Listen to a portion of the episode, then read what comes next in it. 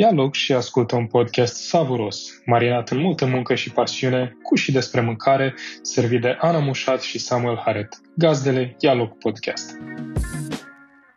Înainte de primul episod oficial, am vrea să vă mulțumim că ați ales să ne ascultați și sperăm să vă bucurați de conținutul pe care l-am creat alături de invitații noștri.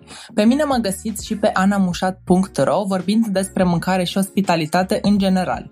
M-am nișat pe industria Horeca de peste 5 ani ca specialist în marketing, iar ideea acestui podcast a pornit de la pasiunea comună pentru bunul gust, poveștile frumoase și experiențe culinare inedite. Mai departe, despre inițiativa ialoc.ro, îl las chiar pe Samuel, colegul meu de microfon, să vă povestească. Mulțumesc pentru introducerea, Ana, și salutări publicului nostru curios și gurmand. Sper să fie blând cu emoțiile noastre de început. Eu sunt Samuel Haret, mă ocup de tot ce înseamnă vânzări la Ialoc și, la fel ca mulți dintre invitații noștri, îmi place mâncarea bună. Mă bucur să intru chiar și virtual momentan în bucătăria partenerilor noștri și să le descoperim atât povestea lor, cât și ce a dat viață formulei în care se află acum. Nu uitați că ne puteți scrie oricând pe pagina de Facebook ialog.ro sugestiile voastre de subiecte și invitații. Inaugurăm podcastul cu Alex Petrician, unul dintre cei mai apreciați șefi din România și pionierei bucătăriei românești reinterpretate și al conceptului From Farm to Table. Salutare, Alex! Bine ai venit la noi! Bună, Alex! Salutare, Ana! Salutare, Samuel! Începem de la uh, doamne la domni. Exact. mulțumim foarte mult că ai acceptat invitația noastră și mulțumim că ești primul invitat în această serie de podcasturi pe care plănuim să o facem. Um, sperăm să te simți cât mai confortabil și să putem discuta cât mai relaxat despre, despre toate subiectele pe care plănuim să le vorbim. Vă mulțumesc foarte mult, mă simt onorat să fiu primul, să discutăm uh, cu oameni pasionați despre uh, lucrurile care ne interesează cel mai tare în viețile fiecăruia. Într-adevăr. Tu ce faci? Cum ești în perioada asta? Uh, sunt uh, într-o perioadă destul de aglomerată. Uh, nu m-am plictisit, chiar dacă trecem uh, prin vremuri uh, destul de ciudate. Uh, sunt destul de dinamice pentru că toate lucrurile se schimbă de la zi la zi și trebuie să fim foarte alerți. Se, se schimbă lucruri uh, pe care trebuie să le uh, luăm în considerare și să găsim soluții la toate problemele prin care trece industria Horeca în momentele acestea. Pentru că, na, businessurile mici, cum suntem și noi, au nevoie de supraviețuire și nu putem să supraviețuim stând uh, neapărat acasă și, uh, nu știu, lăsând deoparte ceea ce făceam înainte. Mhm. Eu vreau să încep, Alex, puțin cu istoricul tău. Să știi că eu sunt fan a muncii tale de mulți ani, te urmăresc și îmi place foarte mult ceea ce faci. Mi se pare că trece mult de stadiu de bucătărie. Chiar nu cred că exagerez când spun că ești iartă. Și vreau să te întreb ce nu știe lumea, acum te asociază poate unii cu Masterchef, alții cu Maze, acum cu Noua. Vreau să ne spui puțin despre tine, Alex Omul. Cum, cum ai început, de ce te pasionează bucătăria? Alex Omul este, în primul rând, berbec adică foarte competitiv și întotdeauna și-a dorit să fie pe primul loc. Uh, de fapt, eu am fost omul locului 3, pentru că am, am uh, făcut scrimă o bună perioadă de timp și Cam asta, cam asta era Mamă, locul meu. E super locul 3. Eu da, sunt cu locul 3. 2, eu am făcut handbal și eu pierdeam, așa că locul 3 eram tot timpul. E da, bun locul, locul 3 câștigi. Da, exact. locul 2 este, cred că, cel mai trist loc. Da. Ești aproape, da. Mm-mm. da. Și cumva, na, și când ești pe podium știi că se strig locul 2, nimeni nu prea așa așteaptă cu nerăbdare care e locul 1. Așa, locul, locul 3 e strigat primul, primul de fiecare În fine, da, uh, am făcut scrimă, după care am făcut ASEU, deci sunt economist la bază și ulterior uh, într-o situație dintre asta în care nu m-am regăsit cu ceea ce făceam, pentru că am lucrat în advertising o bună perioadă de timp, vreo 5 ani. nu m-am mai regăsit la un moment dat. A fost antrenant atunci când eram tânăr și îmi plăcea dinamica, adrenalina aceea, dar cumva stresul din publicitate nu mi-a prit. Nu-mi plăcea să mă culc noaptea și să-mi derulez în cap uh, ziua următoare. Pentru că ăsta este stresul din publicitate. Și am trecut la bucătărie prin intermediul uh, emisiunii Masterchef, unde m-am autodescoperit la urmă urmei, pentru că uh, eu nu mă știam având veleități în bucătărie, pur și simplu a fost, hai să vedem, e o perioadă în care na, nu prea fac nimic interesant, hai să vedem. Cred că ar fi puțin, uh, nu știu, provocator să încerc cu concurs de genul Nu știam că n-ai mai gătit până atunci, gătai măcar acasă. Perioada aia, perioada aia am făcut un uh, master în Belgia și a fost prima perioadă lungă în care am stat departe de bucătăria părinților mei și a bunicilor mei, bucătăria cu care am crescut și mi-am dat seama că mi-e dor, mi-e dor de gusturile alea pe care, cu care am crescut.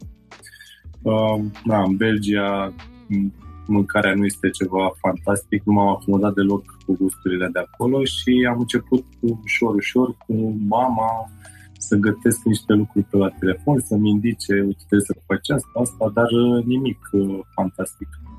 Uh, na, na, în momentul ăla, pentru mine, bucătăria era pur și simplu o chestie de supraviețuire, aveam nevoie să mănânc, așa că mai găteam niște lucruri, ne făcând lucruri interesante. Uh, Masterchef a fost o chestie super spontană, m-am dus acolo, am zis hai să luăm asta fix ca oricare competiție, etapă cu etapă, asalt cu asalt, vedem dacă putem să ne duelăm mai bine decât ceilalți. Uh, sincer, am ieșit pe locul 3, ca de obicei, uh, dar uh, pentru mine a fost un câștig. Cred că a fost mult mai bine când am câștigat, pentru că bănuții aia pe care i-am fi, i-aș fi câștigat mi-ar fi dat o doză de încredere um, falsă, pentru că eu de fapt eram un începător, poate aveam niște simțuri legate de niște ingrediente, aveam un simț în ăsta de cum se lucrează în bucătărie, dar efectiv nicio bază, nicio fundație în know-how sau cum se fac lucruri, tehnic sau deci sunt curios că m-am întrebat și când am mai văzut emisiunea, um, în timpul emisiunii nu se fac cursuri sau acolo nu se învață concurenții despre... Nu. Nu, absolut deloc. Tu vii cu un bagaj de cunoștințe pe care l-ai uh, l-ai dobândit în anii de experiență sau na, acasă. Sau...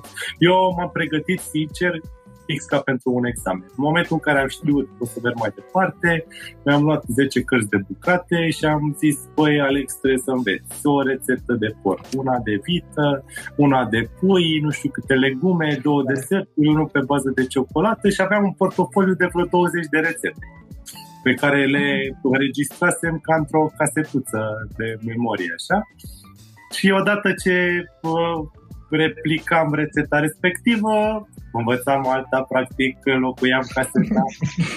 uh, problema este, și asta, asta am descoperit eu la mine, că nu ai cum să faci o rețetă din prima și să-ți iasă așa cum trebuie. Sau nu ai cum să gătești un piept de rață și să-ți iasă pentru prima oară fix cum trebuie. Lucrurile astea na, trebuie să le simți, ori le cunoști foarte bine, ori există un simț. Iar după competiție, ce am făcut și ce am decis să fac a fost să mă închid în bucătărie și Alex trebuie să recupereze. Aveam 25 de ani, știam foarte bine că am un timp de, nu știu, de recuperat de vreo cel puțin 5-6 ani, pentru că bucătăria se începe de obicei foarte devreme, undeva la 17-18 ani deja se intră în bucătărie. Uh, deci, na, aveam timpul ăsta pe care trebuia să recuperez cu informație, pentru că altfel nu ai. Și întotdeauna am fost pasionat de performanță, adică pentru mine așa să fiu doar un bucătar și să mă duc la muncă, să stau 8 ore și să gătesc, nu știu, ceapă de porc cu cartofi prăjiți n-a fost niciun, nicio provocare. Niciodată nu m-am gândit că asta o să vreau să fac. Mi-am dorit să fac întotdeauna ceva care să rămână pentru viitor și na, care să aducă o valoare adăugată na, pe lângă restaurantului în care lucrez, nu știu, societății. Ulterior m-am dat seama că uh, valoarea adăugată pentru mine în momentul ăsta este identitatea românească culinar, care uh, na, după ani și ani asta s-a întâmplat. Uh, dacă e să fac o paralelă, am început să lucrez după ce am am avut un bagaj tehnic uh, pe care puteam să mă sprijin. Am început să lucrez în restaurante, să conduc bucătării, dar neavând uh, un stil și o filozofie, neavând uh, uh, practic cumva sufletul cum să fac prim. Nu. Uh, sufletul o să-l exprim doar în momentul în care îți înțelegi cumva parametrii în care vrei să lucrezi. Eu parametrii ăștia nu i-am înțeles în România, am lucrat la restaurante bune, dar mi-am dat seama că nu poate fi vorba doar de, de atât. Trebuie să fie mult mai mult decât ceea ce se întâmplă în România. Și în momentul ăla mi-am luat bagajul în spate și am început să bat pe la ușile restaurantelor. Am lucrat vreo 2 ani pe gratis. Uh, nu mi-am dorit niciodată să stau atunci când învăț, să stau să prind rădăcini într-un loc, mm-hmm. pentru că nu ăsta era scopul. Eu urma, și asta vă spun de la bun început, să mă întorc în țara mea și să folosesc okay. resursele pe care le aveam acolo. Iar eu, doi ani de zile, am, nu știu, am schimbat într-o 13 restaurante, că tot timpul mă întreabă, bă, dar doi ce poți să înveți așa stând o lună, două, trei, patru, maxim am stat vreo șase luni într-un loc. Uh, da, poți să înveți foarte multe, pentru că în momentul în care ai o credere în de sine, așa, ai un bagaj tehnic și o atenție la lucrurile la care te interesează, atunci când intri într-o bucătărie, efectiv pui degetul pe informație. Băi, pe mine mă interesează filozofia șefului ăstuia, mă interesează tehnicile pe care le folosește, mă interesează organizarea în bucătărie, mă interesează pe partea de catering, cum își face uh, chiar marketingul sau cine știe promovarea. Așa că eu din toată experiența asta efectiv mi-am extras esența pe care la urma urmei am asimilat-o într-o proprie filozofie. Mi-am dat seama că nu există un restaurant perfect, nu există perfecțiune, în fiecare loc există minusuri, altele au foarte puține minusuri și foarte multe plusuri, altele, chiar dacă sunt foarte cunoscute și mari în lume, au extraordinar de multe minusuri. Uh-huh. Și ce ai învățat din, uh, din experiențele din aceste bucătării că ar fi mai important, uh, cel mai important lucru în bucătărie? Nu, sunt mai multe variabile importante. Nu pot să spun că doar unul singur. Pornind, nu știu, prima oară am fost în Italia pentru că am simțit nevoia de a înțelege ce înseamnă un ingredient. În momentul ăla, când am plecat eu în 2014, nimeni nu gândea România de farm to table, nu gândea nimeni despre producători locali care au grijă, poate mhm. organic, de niște ingrediente, nu se simțea o diferență între calitatea ingredientelor în momentul ăla. Eu m-am dus să descoper asta. Ce înseamnă să lucrez cu ingrediente de pe o rază de 50 de km pătrați. Doar cu ingrediente de pe o rază de 50 de km pătrați. A fost uluitor să vezi cum poți să redai gustul unui teritoriu, practic, na, să există proprietăți în România de 50 de km pătrați agricole, da? Hai să luăm ce e acolo și să vedem dacă putem să punem o farfurie. Într-adevăr, erau, era și hrană sălbatică, dar și hrană cultivată. Specializarea oamenilor în ceea ce făceau. Unul punea doar cartofi, altul era vânător de trufe, altul vâna uh, fazani sau altul era pescar. Toată lumea era super specializată și mi-am dat seama, ia uite ce frumos în ce comunitate uh, drăguță putem uh, trăi, sănătos și la sfârșit șeful să fie un practic un mesager al acestor uh-huh. oameni, un mesager al unui gust, al unui teritoriu. Apoi... și cum e gustul ăla. Da, Știu nu, de la bunica când adun ingrediente pentru ciorbă, doar așa, niște morcovi, pătrunjel și miroase nemaipomenit. Da, eu am crescut și eu am avut bunici care au stat la țară, dar în momentul ăla, la 25 de ani, eu n-am apreciat chestia asta. A trebuit să văd în altă parte cum stau lucrurile și deja să mă transport în trecut și uh-huh. zic, mhm. uite că și eu am crescut așa, ia uite ce uh, modalitate sănătoasă de a vedea lucrurile și de a le pune în aplicare. Asta e altă. E frumos să visăm, dar cum facem ca visele să devină realitate? Știi cum e fix ca în călătoriile din Basme. Eroul trebuie să meargă într-o călătorie inițiatică, cum îi spune, și apoi să se întoarcă la meleagurile natale. Să se lupte da. cu zmeu. Asta s-a întâmplat, efectiv. Iarăși, nu știu, după care m-am dus după tehnică, m-am dus să văd ce înseamnă minimalism, să văd ce înseamnă să concentrezi aroma, să descompui preparate, să vezi cum poți să folosești tradiția ca un Uh, element de inspirație în bucătăria ta sau ce înseamnă de fapt tradiția pentru bucătărie. Uh, astea sunt lucruri pe care le-am înțeles și cumva învățat din experiențele mele. După care na, m-am întors și am zis, băi, sunt pregătit să să clădesc o mișcare culinară care na, să poată duce cumva un soi de mândrie oamenilor de, de pe acest teritoriu. Uh-huh. Pentru că, iarăși, o frustrare foarte mare de-a mea a fost faptul că noi românii, după Revoluție, am fost foarte atenți la mâncarea din exterior. Am suferit foarte mult la nivel de globalizare, am uitat cumva cine suntem și am renegat, de fapt, cine suntem și am, am adoptat mult mai rapid tot ce venea mhm. din străinătate, uitând de fapt că, băi, noi suntem oamenii care au crescut cu ciorbă de lobodă și ștevie și nu o mâncam când eram mici. Și acum, cam, nu știu... O am, nu, dar am foarte multe exemple de oameni la vârsta mea, 30, care și-au dat seama că, băi, da, acum mănânc ciorbă de ștevie și de lobodă și îmi place la nebunie. Când eram mic, nu o puteam suporta.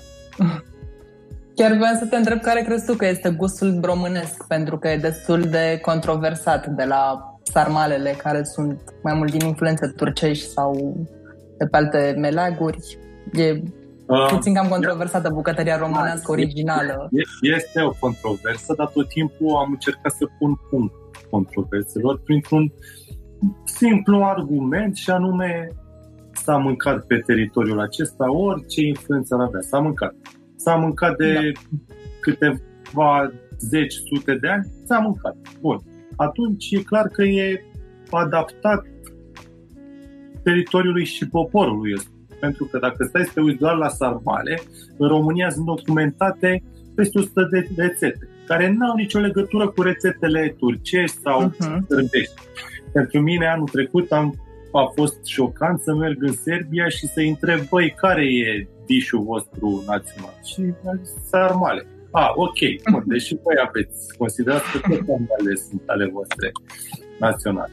Înseamnă că, băi, sunt niște lucruri cu care mai multe societăți au ajuns să jongleze și pe care să și le asume la urma urmei într-o variantă proprie și sarmalele lor sunt total diferite față de ale noastre.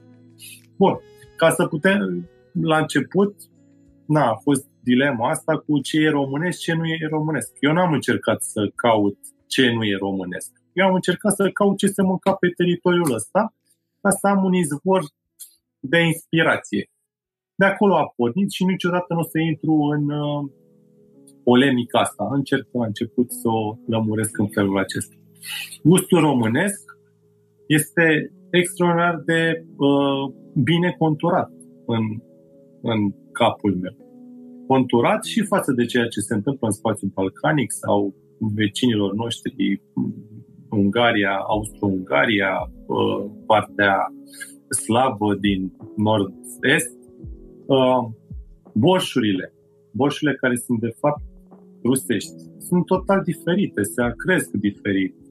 Avem mult mai multe rețete de borșuri decât au ei ei de fapt au borșuri care nici nu au borși. De fapt, borșul de sfeclă la ruși se face fără borș și în partea de nord a Moldovei. Dar se numește... Sau cu corcodușe. Sau cu corcodușe sau cu uh, frunze de uh, fishing sau crânci de fishing, tot felul de rețete. Uh, o influență iarăși foarte puternică pe care foarte puțină lume o, o recunoaște este cea evrească în bucătăria românească. Partea de Moldova, bucătăria moldovenească din partea noastră, foarte puternic influențată de evrei care au locuit o perioadă în vremea aceea. Sunt, sunt până la 20 de influențe documentate și bine stabilite în bucătăria românească și asta nu ne face decât să ne uh, să fim fericiți că avem o bogăție cu care putem lucra. Iar eu, nu știu, cred că am ajuns undeva la 10% dintr-o cercetare în 4 ani de zile, 10% din uh, rețetele cu care aș putea să lucrez pe mai departe. Vorbind de, de influență, că tot am ajuns la capitolul ăsta, um, dacă ne uităm la câțiva dintre șefii mai proeminenți de pe scena din România, aș zic proeminenți că nu sunt neapărat cei mai buni, ci doar apar foarte des în, în spațiul media.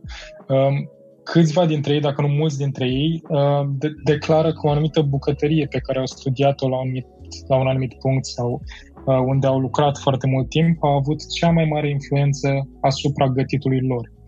Dacă la tine uh, bucătăria românească are amprenta cea mai predominantă, crezi că dintre bucătăriile pe care le-ai mai studiat sau experimentat, una dintre ele s-a alipit mai bine uh, stilului tău de gătit?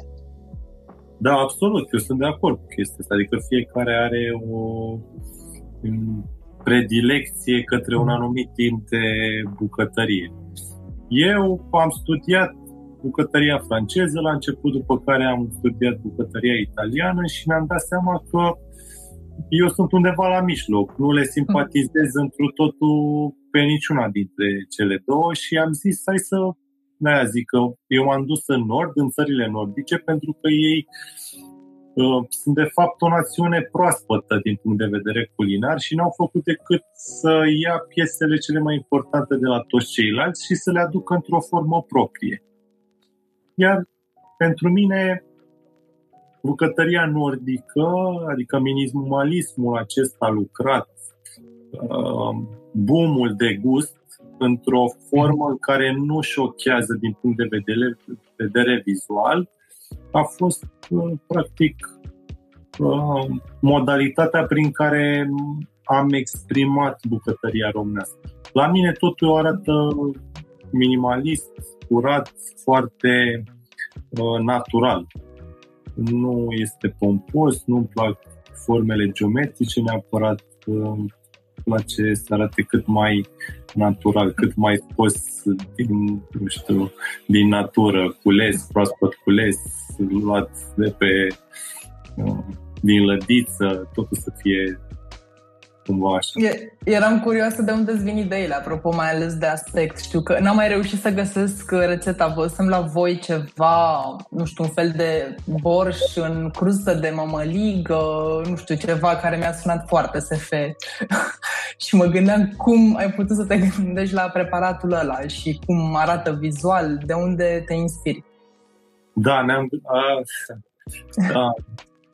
Deci, la noua ce mi-am dorit eu și cum mi-am dorit eu să-mi exprim intrarea într-un dialog cu aspetele este printr-o scurtă introducere a teritoriului românesc din punct de vedere gustativ.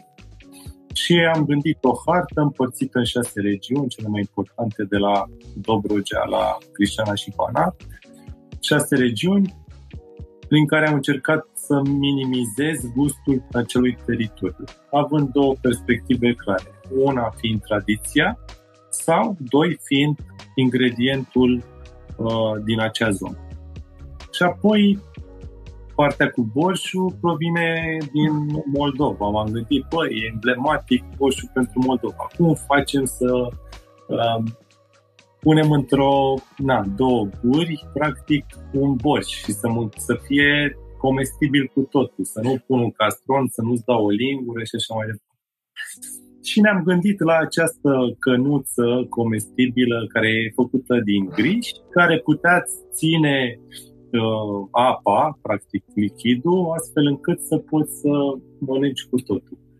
Uh, na, sunt lucruri care se testează, se lucrează, trebuie să punești de la o idee, să știi clar ce îți dorești. Uh-huh. La urma urmei, în interior avem un borș, aveam un borș de ciol, ciolan de porc, ușor afumat, cu fasole. Și asta era. era fasolea era descompusă într-un piure cu niște boabe de fasole crocante, ciolanul foarte bine afumat, pus în interior, deasupra niște leuștean foarte frumos tocat și veneam la sfârșit cu puțin lichid, adică borșul. Băgai în gură și practic, na, era gustul Moldovei. Acum era momentul borșului moldovenesc, trebuia să revină în meniu. Sunt, sunt curios, ai gătit cumva preparatele astea și bunicii sau părinților sau uh, persoanelor care practic te-au introdus în bucătăria românească și ce părere au avut despre partea de minimalism? Că știu că tradițional la noi în România nu se pune problema de bucăți firave, de câte un, câte un ingredient, de... Pentru părinți am gătit de foarte multe ori. De fapt, uh, o poveste legată de prima mea experiență, cred că prima sau a doua oară când am gătit acasă, am gătit, nu știu, niște miti, ceva, oricum, special pentru România. Și i-au plăcut foarte mult mamei mele și mi-a zis, Alex, dar de ce nu te faci tu bucătar? Asta era, nu știu, prin 2011 sau 2012. Eu am simțit atât de jignit și am zis, Băi, cum să mă fac eu bucătar, mamă? Uite, mă pregătesc, mă duc la master, învăț limbi străine, vorbesc numai despre business, să facem management, așa, și tu mă vezi să fac bucătărie. Adică, cumva, și în mine, pentru că asta a fost o barieră în societatea românească, bucătăria, cu greu a trecut de, mese- de pragul acela în care să ajungă o meserie respectabilă tot timpul a fost, domne, da, ești bucătar, precis ai absolvit o școală profesională și n-ai putut mai mult și ai ajuns în bucătărie. Cumva, uh, meseria de șef și bucătar la nivel internațional este total diferit, adică trebuie să stăpânești extra de multe domenii ca să poți să ajungi uh, un bucătar valoros. De la, nu știu, toți bucătarii vorbesc cel puțin două, trei limbi străine, în primul rând, în au caracterele astea de lider care, dacă nu sunt cizelate, organizate într-un fel, nu ajung nicăieri. Atunci când intri în bucătărie, trebuie să ai cunoștințe de la, nu știu, de bază de fizică, chimie, până la electronică, că sigur la un moment dat o să desfaci un cuptor că ți s-a stricat în service sau tot felul de lucruri neașteptate, pentru că în într-un restaurant, la urma urmei, se întâmplă extraordinar de multe lucruri. E o clădire, sunt, e o echipă, ai niște musafiri, îți vine foarte multă marfă, lucrezi cu foarte mulți uh, prestatori de servicii. La urma urmei, na, e un amalgam de informație pe care cumva trebuie să-l stăpânești dacă îți dorești să faci ceva. E, e ceva nou la noi, că nu știu, a început să fie o cultură în jurul bucătăriilor și a restaurantelor, în special de când au apărut și emisiunile. Că până atunci restaurant era na, cartofi prăjiți cu ceafă. Încă știu persoane care își comandă doar cartofi prăjiți cu ceafă la restaurante, că nu... Puțini încep acum abia să devină interesați să experimenteze și să încerce lucruri noi. Voi ce feedback-uri primiți în bucătăria voastră? În restaurantul vostru, de fapt.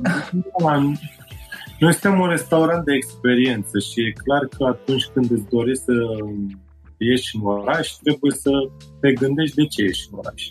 Vreau să mănânc ceva repede, să beau ceva, să stau la socializare cu prietenii sau, nu știu, îmi doresc să am parte de o emoție în seara asta. Vreau să fiu impresionat, vreau să impresionez pe cineva. E foarte important să ne definim motivul ieșirii. Cred că de ceva timp lumea a început să, să-și definească motivul ăsta mult mai bine. Astfel că na, noi ne fiind într-o zonă foarte populată și cu foarte mult trafic, uh, trebuie să ne cunoști, trebuie să te fi interesat un pic despre noi și cu siguranță o să știi de ce vii. Adică poate n-au mai fost oaspeți care au intrat din întâmplare și au ajuns cumva doar din recomandări, neinteresându-se ce se întâmplă acolo și probabil că acei oameni nu vor mai veni niciodată, dar în general tind să cred și sunt sigur că așa se întâmplă în momentul ăsta, uh, comunitatea consumatorului de restaurant în ziua de astăzi a devenit mult mai elevată, uh, cumva pentru că au ieșit și mai mult în străinătate și au încercat mai multe lucruri. Uh, sunt doritori de experiență, chiar din punctul meu de vedere, timp de un an de zile, pentru că am schimbat șase meniuri uh, și am făcut, nu știu, vreo 10 cine colaborative, deci am lucrat vreo 15-16 meniuri în 10 luni doar fiind pușuiți de comunitatea noastră, pentru că veneau la restaurant și își doreau tot timpul mai mult. Alex, ai, uite, cum se schimbă sezoanele, de-abia așteptăm, așteptăm ce o să faci uh, peste două săptămâni, că știm că apar, nu știu, căpșunile, apar de varza nouă, uh, sparanghelul, hai să vedem ce o să faci. Uh, Sincer, eu mă simt foarte fericit că am prins începuturile astea de dinamică ale mm, pieței Horeca în România, uh, pentru că eu simt evoluția și mi-ar părea foarte rău să văd că na, o situație de genul acesta ne-ar retrograda în poziție față de cum am lăsat lucrurile. Pentru că în 5 ani de zile, dacă stăm să ne gândim ce se întâmpla acum 5 ani de zile în România și ce se întâmplă astăzi sau mai acum două luni, uh, lucrurile stau foarte, foarte diferit și da, consider că Bucureștiul în momentul ăsta este un oraș în care poți ieși și să mănânci foarte bine și cu care te poți lăuda din punctul ăsta de vedere la nivel european, dacă nu, na, nu, nu vorbesc mondial, dar la nivel european este un oraș competitiv din punct de vedere uh, al restaurantelor. Nu avem noi stele, pentru că na, nu, na, societatea crește odată cu restaurantele, probabil că da, dacă tot toate vor fi uh, cum trebuie, în scurt timp vom avea și treaba asta și putem să ne lăudăm și la nivel mondial. Uh, ușor, ușor se pun și bazele alea. Știu că Gomio, de exemplu, lucrează foarte uh, mult la ghidul lor și la dezvolta sistemul de, de analiză al restaurantelor și de a-l face foarte da, comprehensiv, să zic așa. Din punctul meu de vedere, na, show-urile culinare au schimbat un pic în mentalitate pentru că oamenii și-au dat seama că în spatele mâncărurilor este și un personaj care are ceva de spus, foarte e haios, e interesant. Dar uh, de 2 ani de când a venit ghidul, uh, din punct de vedere profesional și al profesionalismului în bucătărie s-au schimbat extraordinar de multe lucruri în bine, pentru că s-au setat pentru prima oară niște standarde uite, tu trebuie, ca să fii la un nivel, trebuie să îndeplinești X, Y, Z. Poți să le îndeplinești? Da, pot. Atunci, hai, du-te cu gașca mare. Nu poți, nu vrei, nu fac parte din valorile tale, atunci stai unde ești și da. Se cerne, astfel se cerne cumva și clientel. Uh, nu, de asta cumva cred că consumatorul de restaurante Uh, comunitatea asta de consumatori de restaurante, de zic așa, de experiență premium, care oferă mai mult decât mâncare, este una destul de restrânsă, aș spune, știi? Adică uh-huh. o serie de, să zic, 10 restaurante și împart aceeași nișă de clienți. Cumva e foarte bine pentru că noi trăim într-un mediu extraordinar de competitiv da? și na, oamenii ajung să compare și să își facă cumva uh, favoriți sau, păi, mie îmi place mai mult stilul ăla de bucătărie, îmi place că are mai mult gust uh, tipul ăla de bucătărie sau mie îmi place experiența mai mult din locul ăla. Dar hai să vedem, că sunt interesat să văd cum, am, cum te simți și acolo. Adică cumva oamenii care consumă restaurant în România știu toate locurile astea și cu siguranță au fost cel puțin o dată în locurile respective. Uh-huh. Și pot să-și aleagă și prefer- să-și aleagă preferințe. Da. Vreau să te întreb cum crezi că va fi afectat acest progres și educația care ți-a făcut treptat uh, cu oamenii, cum, cum se va transforma după această criză în care restaurantele sunt închise, nu se știe cine cum va avea bani după, cât se va ieși. Uh, cert este că și ce, pe ce pot să pun mâna în momentul ăsta este că oamenii care au avut bani să iasă în restaurantele astea înainte de perioada asta, cu siguranță vor avea bani și după această perioadă. Uh, într-adevăr, va fi cumva o bătălie, ne vom reîntoarce la bătălia prețului, care prețul va fi, uh, spun așa, prima metodă de selecție atunci când vrei să mergi, să ieși în oraș. Ceea ce știm foarte bine că România prețului este o Românie extraordinar de da, nu știu cum să zic, e nepotrivită. Bătălia asta de a servi, nu știu, trei feluri de mâncare într-un na, 20 de lei, aia niciodată nu o să fie ceva cu care te poți mândri. Uh, și cumva nu e de condamnat pentru că oamenii cu siguranță vor trece prin niște perioade foarte grele. Uh, ceea ce îmi doresc este ca noi, restaurantele, cumva să clădim încrederea pe care oamenii aceștia au nevoie pe mai departe ca să poată ieși din case într-un mod responsabil. Uh, asta, e, asta e cheia care stă cumva la noi și de asta va trebui să ne ocupăm mm, cel mai uh, profund din punctul meu de vedere. Mai departe, na, cu toții ne facem o mie de scenarii, da, fiecare poate bunghește 1-5% din ceea ce se va întâmpla, pentru că nimeni nu știe cu exactitate care va fi viitorul.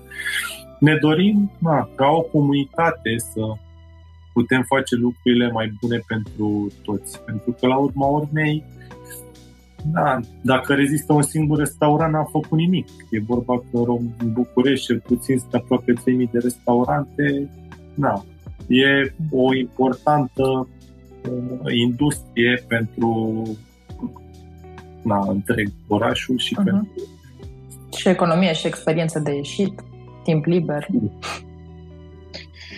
Alex, spune-ne puțin și despre începuturile nouă. Cum ai reușit să încununezi toată experiența pe care ai dobândit-o în perioada de după Masterchef și să lansezi restaurantul cu atâtea preparate atât nebune cât și nebun de delicioase.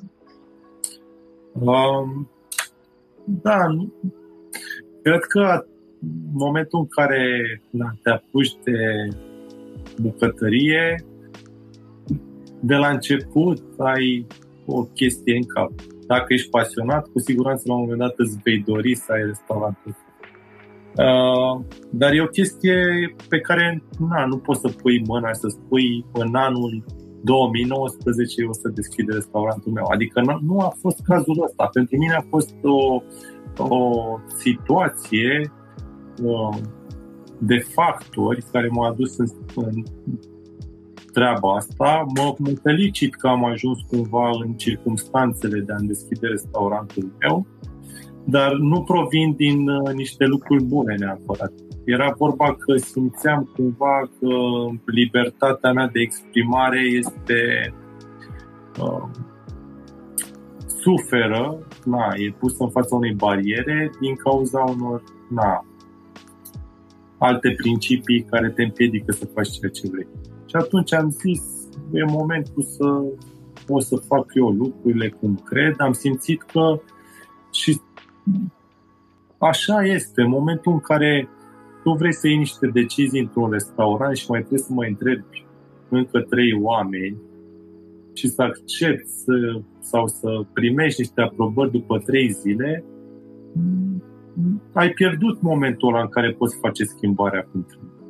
Iar restaurantul, din punctul meu de vedere, și da, nu știu cum să o exprim foarte bine în cuvinte, dar e, e o chestie de simț. Tot timpul o să simți tu, mai ales ca om care își pune sufletul în farfurie, o să simți dacă oamenii să simt bine în restaurantul tău. Dacă uh, o să simți de fiecare dată când au probleme cu ceea ce se întâmplă, de la muzică, de la modul cum au fost serviți și așa mai departe, doar după privindu-i și observându-le comportamentul la masă. Iar pentru mine, uh, lucrul ăsta de a lua deciziile pe loc, extraordinar de spontan și de a fi mai bun de la o zi la alta, înseamnă extraordinar de bun. Iar... Ca un organism fiu, practic. Da, da, absolut. Păi, na, vorbeam și cu echipa de fiecare dată, cred că de la lună la lună și vorbim așa și facem cumva o recenzie a ceea ce s-a întâmplat și uitați, uite, mai țineți minte cum eram acum trei luni și se întâmpla treaba aia și acum nu se mai întâmplă, ba mai mult facem mult mai multe chestii în plus care ne simplifică cumva lucrurile și oamenii se simt mai bine, adică cumva evoluția asta este ongoing de fiecare dată, dar trebuie să ai libertatea de a lua măsuri așa cum crezi de cuvință. Iar noua a venit într-un timp în care simțeam că, na, momentul acela când poți avea aripi și e cazul să ții zborul, să demonstrezi că na, poți să zbori și singur, nu cu cineva în spatele tău care te împinge sau nu. Depinde. Alex, noi avem și o rubrică specială, nu știu dacă ți-am menționat înainte. Este un chestionar fulger despre mâncare. Așa da. că înainte să trecem mai de departe, exact, la ce pregătiți voi în perioada asta, mă gândeam să facem acest uh, chestionar. Ești pregătit? Hai, da, hai să facem, da, Hai să, să te auzim. Este despre preferințe personale. Ok. Care este mâncarea ta preferată? Grișul cu lapte. Care este preparatul tău preferat din uh, meniul NOA? A, foarte greu. N-aș putea să răspund cu... Primul care îți vine în minte? Nu, pentru că nu pot. Adică mie îmi plac absolut toate. Dacă nu mi-ar plăcea, n-ar fi meniu.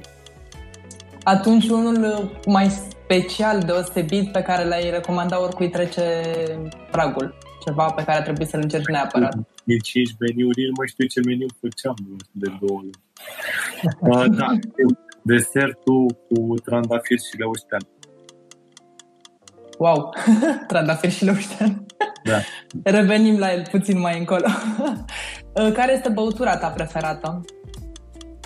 Uh, șampania în momentul ăsta. Am trecut prin multe etape, dar mai sunt la șampania. Uh, de ce faci ceea ce faci?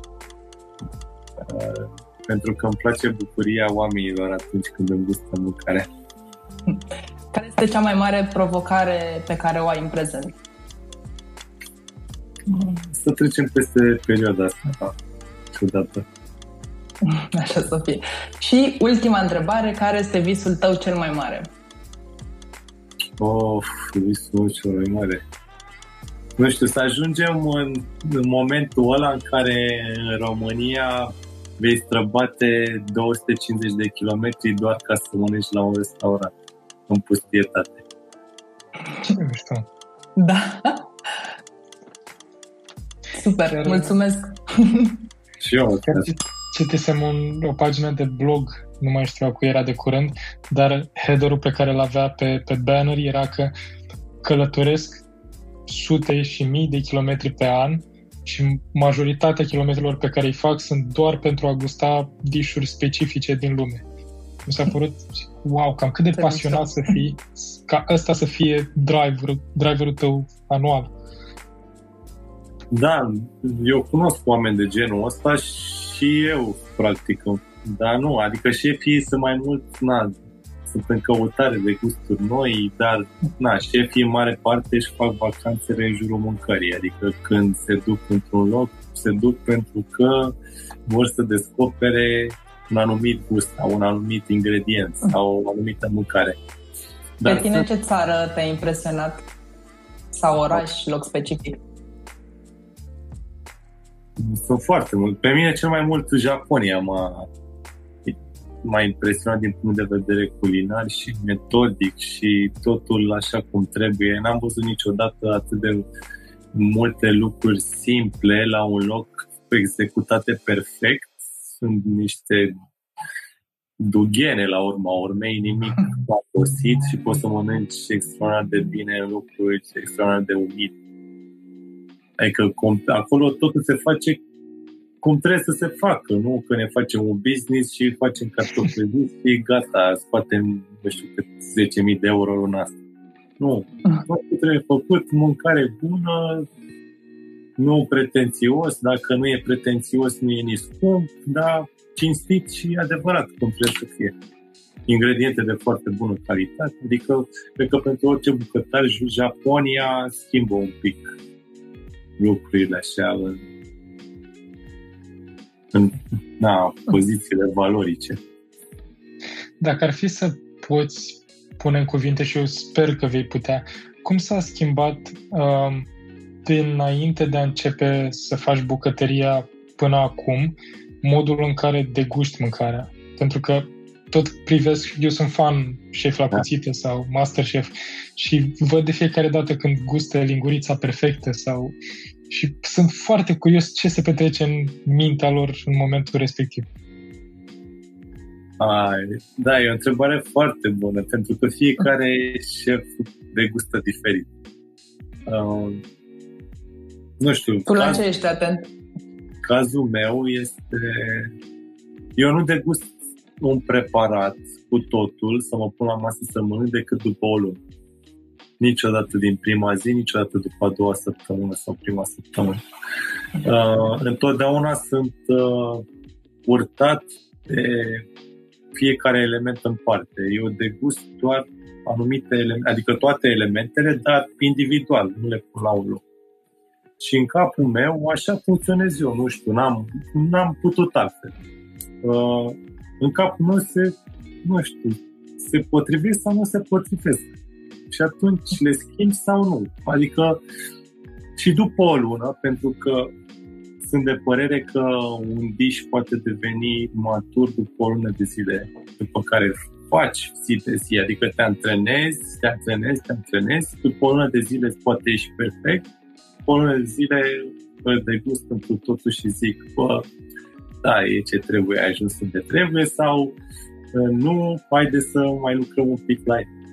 Uh, dar aș putea să, să spun că lucrez foarte mult mental gustul și nu, nu adică eu nu mă pun în uh, situația în care aș fi la masă, în situația oaspetului, să văd ce ar degusta el. Nu. Mă pun Faci în matematica dișului. situația în care gândesc cum s-ar uh, potrivi lucrurile acolo. Cred că simți combinațiile mai degrabă, ce combinații sunt potrivite, nu? Da, da. E o chestie na, pe care o folosesc eu și se mai întâmplă la fiecare șef are o altă perspectivă de a gândi lucrurile pe care le face, preparatele, de a... Fiecare șef are o modalitate diferită de a se inspira și a gândi un preparat nou. Pe mine eu mă inspir de la, mă duc la muzeu și văd o sculptură și niște culori și mamă, stai puțin că asta e din toamnă și merge cu ardei și adică niște lucruri. Eu mă inspir foarte mult în natură, pe mine asta mă inspiră cel mai tare și în momentul în care gust mâncare făcută de oameni în vârstă și nu, adică, na, că am mâncat și mănânc la multe restaurante foarte bune, dar acolo observ tehnica și cumva modalitatea de gândire a preparatelor. Da? Inspirațional vorbind, mă inspiră mult mai mult mâncarea din, din popor. Și undeva unde se vede că e migală dintre aia de, de mâini muncite, așa, nu știu. Și acea iubire căutată în da, da, da. A trecut foarte repede timpul. Da, Care de viitor ai tu, Alex? Asta voiam să te întreb și eu aici, ne-am potrivit, că voiam să te întreb și ce pregătiți voi acum în lipsă de experiența de la restaurant.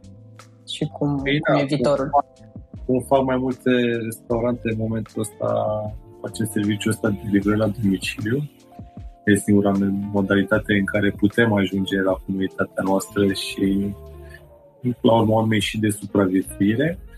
Uh, da, cumva pentru noi anul ăsta era un an foarte important pentru că aveam extraordinar de multe planuri. Nici nu aș vrea să le mai zic acum pentru că sună extraordinar de departe. Uh, pe termen lung, așa ca un gând, legat și de ce m-ați întrebat unde ai vrea să ajungă România în 5 ani, da, îmi doresc să mut restaurantul undeva în mijlocul naturii, după ce se creează o comunitate și uh, România ajunge la un nivel din punct de vedere culinar, da?